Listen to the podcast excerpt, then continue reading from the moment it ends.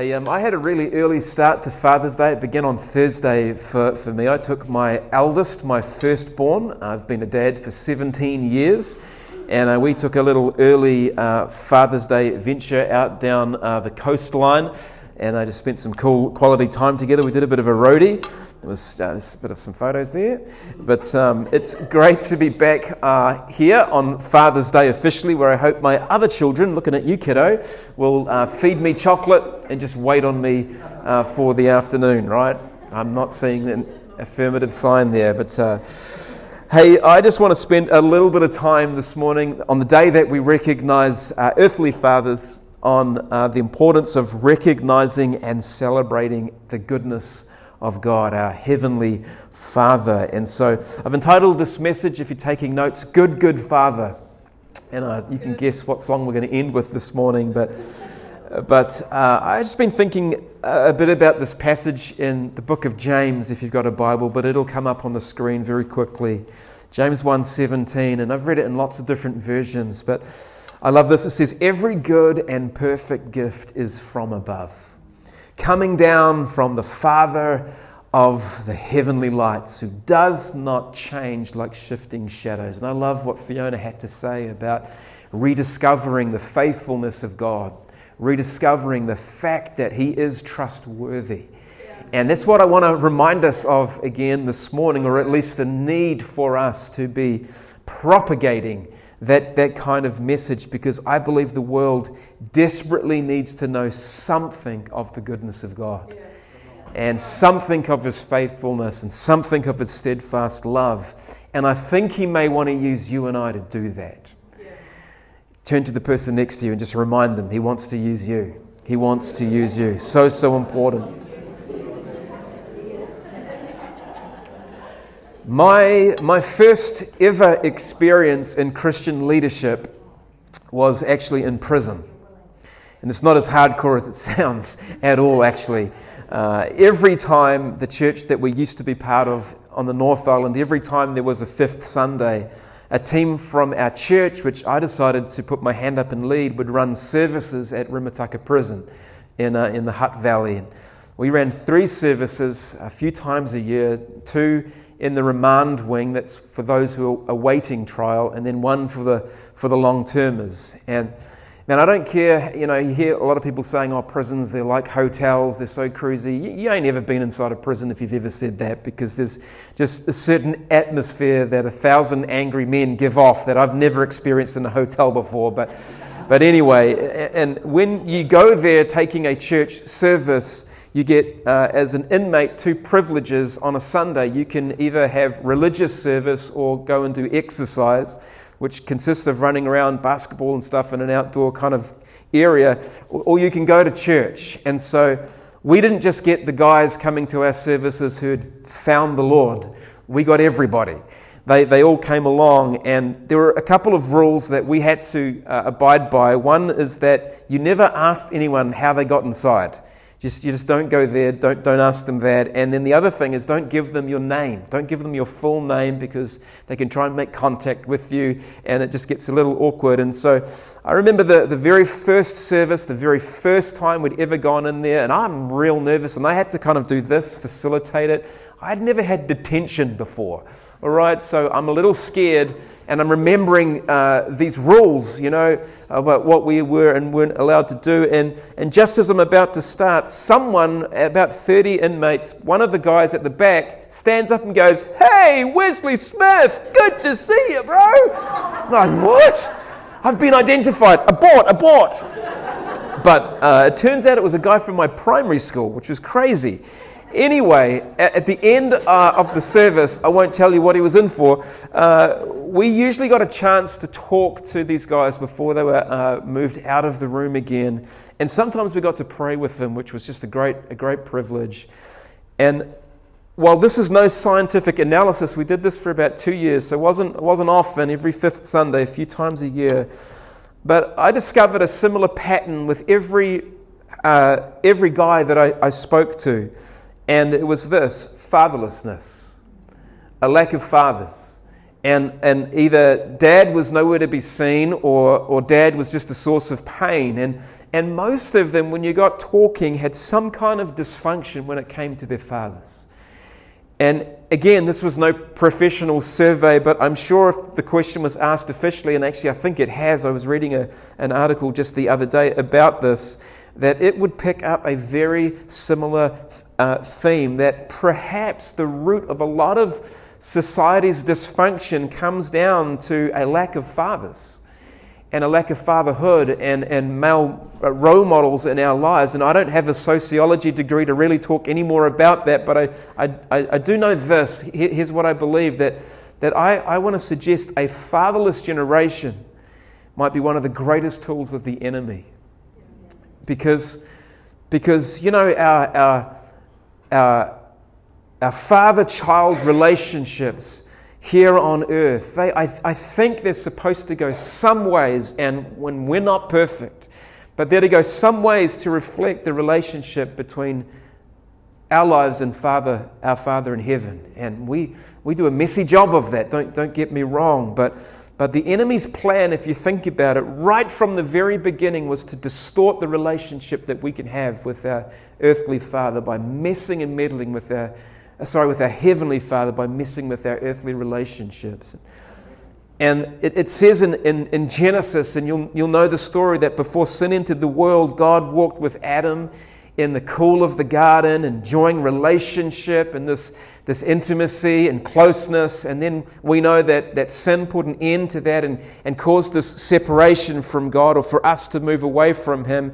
And then man was cast out of the garden and, and sin covered the earth. And then I'm just running through Genesis. There was a flood, right, with, with Noah.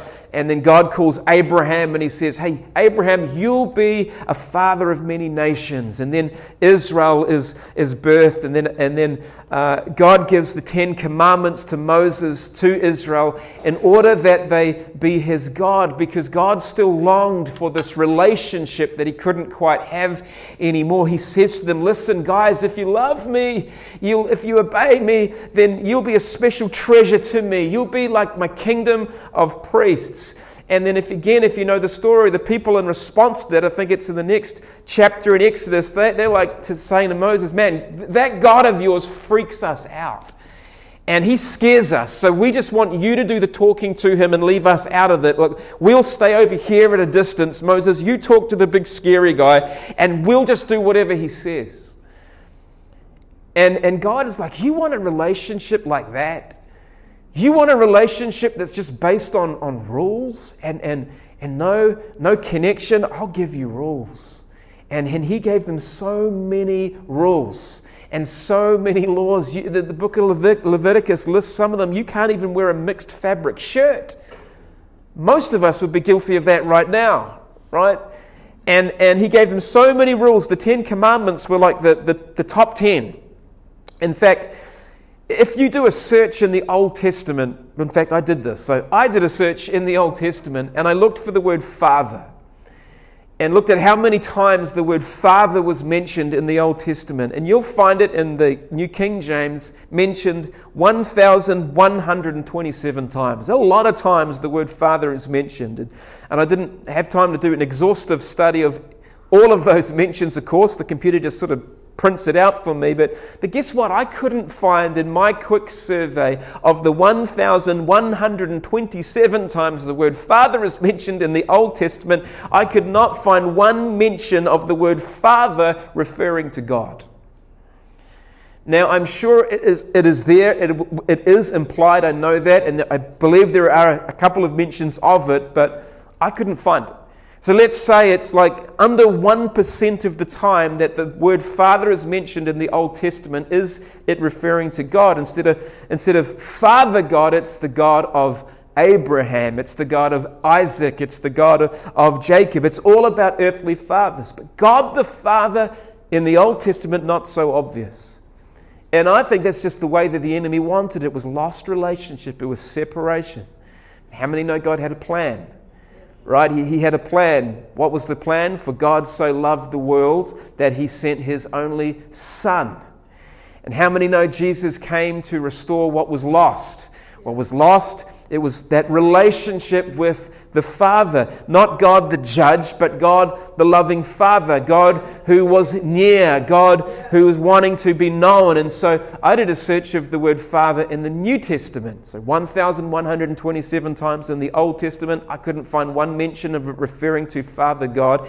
In the New Testament, it's mentioned a little less because there are less pages, right? The Old Testament's big. And the word Father is mentioned 377 times. But listen to this out of the 377 times, 250 mentions are references to God of the word Father. And so that jumps from under 1% in the Old Testament to nearly 70% in the New. And suddenly we see this new language of family and relationship and Father God running through the New Testament. God sends his son so that we can call him dad and we get all we get born again into this cosmic family where our heavenly Father is the creator of, of the universe. It's just an amazing picture in, in the scriptures that in the New Testament God wants us to relate to him as our heavenly Father. And, and, and, and in the thousands and thousands of years before that, not one time did anyone pray to God as Father. It was always the God of Abraham, with the God of Isaac or Jacob. But now in the New Testament, Jesus tells us hey, you want to know how you should pray? Let me tell you how you should pray. Start with this Our Heavenly Father. Our Father who art in heaven. It's the first words that he says. Come on, call me Father, call me Father. In fact, Jesus goes on I think this is on the screens, Matthew 23 9. He says, Hey, listen, don't call anyone on earth Father, for you have one Father and He is in heaven. I, I, don't know what exactly he's, he's meaning there, but, but when I think about it and the, and the change and the thousands of years before, I, I think it's, it's something like this. God's like, Man, for, for thousands of years, I've got people, people uh, call me every name but Father. Refer to me as everything else but Father God. I've heard for thousands of years God must have been thinking people calling everyone else Father, but not me. This guy's your dad, and, and that guy's your dad. And, and, and I, am, I, can, I can see the, the, the, in between the pages of the scripture how frustrating that must have been for our Heavenly Father, hearing for thousands of years people call each other Father, a position which God had been longing to have called of Himself. And then he makes a way possible. And now he's saying, Come on, who's your daddy? Come on, who's your dad? I'm your father in heaven. And so Jesus came and reconciled men back to their place inside the family of God, back to a place of relationship with God the Father. It's, it's, it's Father God, not the freaky guy making fire and smoke on top of the mountain, right? It's Father God, not the distant deity who kind of seems a little angry. It's, it's Father God wanting to be known by his kids. And I just think a fatherless generation needs to know that there is a Father who is good, who is incredible and amazing and faithful and trust and trustworthy. And I want to suggest that reference point for him is Jesus, but it's Christ in you. That will be that reference point. Jesus said in John 14 9, He says, If you've seen me, you've seen the Father. The disciples were asking him, Come on, Jesus, show us the Father. We want to know what he's like. We want to know how he acts. Can you reveal him to us? Can you paint us a picture? And Jesus is like, Man, you're looking at a perfect representation of him. If you've seen me, Jesus said, you've, you've seen the Father. The Father is in me and I am in the Father. Jesus says, I don't speak unless He tells me to. You want to know what the Father is like, how He acts, how He thinks. Look at everything I have done. That is the Father's heart. We find that in the person of Jesus. And now we are the light of the world. And we reflect the Father's Son right? We reveal the heart of the Father who was in the Son and is now in us. Yay! This is now our job to reflect Him. And if the, the enemy's number one modus operandi is to cause fatherless generations and to cause separation and, and distortion, then listen, that should tell you something about the character and nature of God. That He is the exact opposite. That He wants to bring people together, He wants, he wants to reconcile. He, he wants to bring sons back to fathers. And, and dads, we get to model the same thing to our children, right? As hard as that is, and as, and, and, and as, as imperfect a job as we do. We all get to model the same love to a world that is desperately looking for love in all of the wrong places. And so on Father's Day, let's remember our perfect, good, good Father. We get to reveal the love of the Father to show the world that He is good. He is good. I promised I wouldn't be long this morning because some of us have got to get to lunch. So why don't the band come and we're going to we're going to end as, as a response to Father's Day by just finishing with worship and worshiping our good, good Father. But before we do that, I just want to share a quick story. It's one that I've told before, and so some of you will know the punchline if you've been here any length of time. I want to tell the story, just a, a real story, a true story about a family in the 1920s in northern England. And this family, they epitomized dysfunction. I mean, they were messed up people. And basically, they were, at the head of that house was a father who was an alcoholic. And he had eight kids. And he would come home after months of working at the sea. He was full of rage and violence towards his wife and his children. And those eight kids experienced a whole lot of hell from their own dad. And and then uh, one fateful night, this father of eight, he came home and again he was in a drunken state and he actually trips at the top of a flight of stairs and he falls down the staircase and somewhere on the way down he breaks his neck and he dies. And he never gets to be a proper father to his children. They bury him, and his legacy is passed down to those eight children. And then the youngest son of those eight kids, like his brothers, he grows up without a father and he becomes full of resentment and bitterness. And just like his father before him, he grows into an angry and volatile man. He soon too has a family of his own. He has two sons. But life for this father is full of disappointments. Two of those are his own kids who he tells that they're just a disappointment. And he doesn't show any love or affection to them. And just like his dad, he actually dies early as well. He stubs his toe and he doesn't get it checked because of his stubbornness. And it ends up poisoning his foot, which leads to his heart, and he dies of heart failure in his 50s. And his father's buried, this father's buried, and his legacy is passed down to those two sons.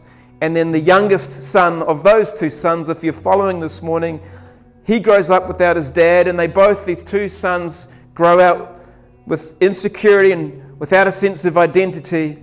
And you would expect the story to keep rolling on down the family tree as it would, you know, just the legacy after legacy of repeating the same things. And perhaps it wouldn't have if, true story, remember, if it wasn't for what I call a legacy intervention, a divine encounter with a loving Heavenly Father who is good all the time, who loves these men, these boys. And, and this son, this youngest son, has this dramatic encounter which would change not just his life, but the generations that would then come after him because he would eventually have a family of his own. Just wait another two boys, two sons again. And the youngest son, that's the fourth generation, eventually has his own family. He has four kids. And that dad is standing right in front of you telling you this story. It's my, my family tree. Come on. Come on. And I'm so glad, I'm so glad of the legacy intervention that took place a generation before me. That my father met a God experience a God who is good, a God who is trustworthy, and a God who can step in and intervene and pick the pieces up and put people back together again. And now my children are, are twice, three times, twice removed from that dysfunction twice removed from anger and volatility, twice removed from alcohol addiction and verbal abuse and physical abuse because of our good, good Father.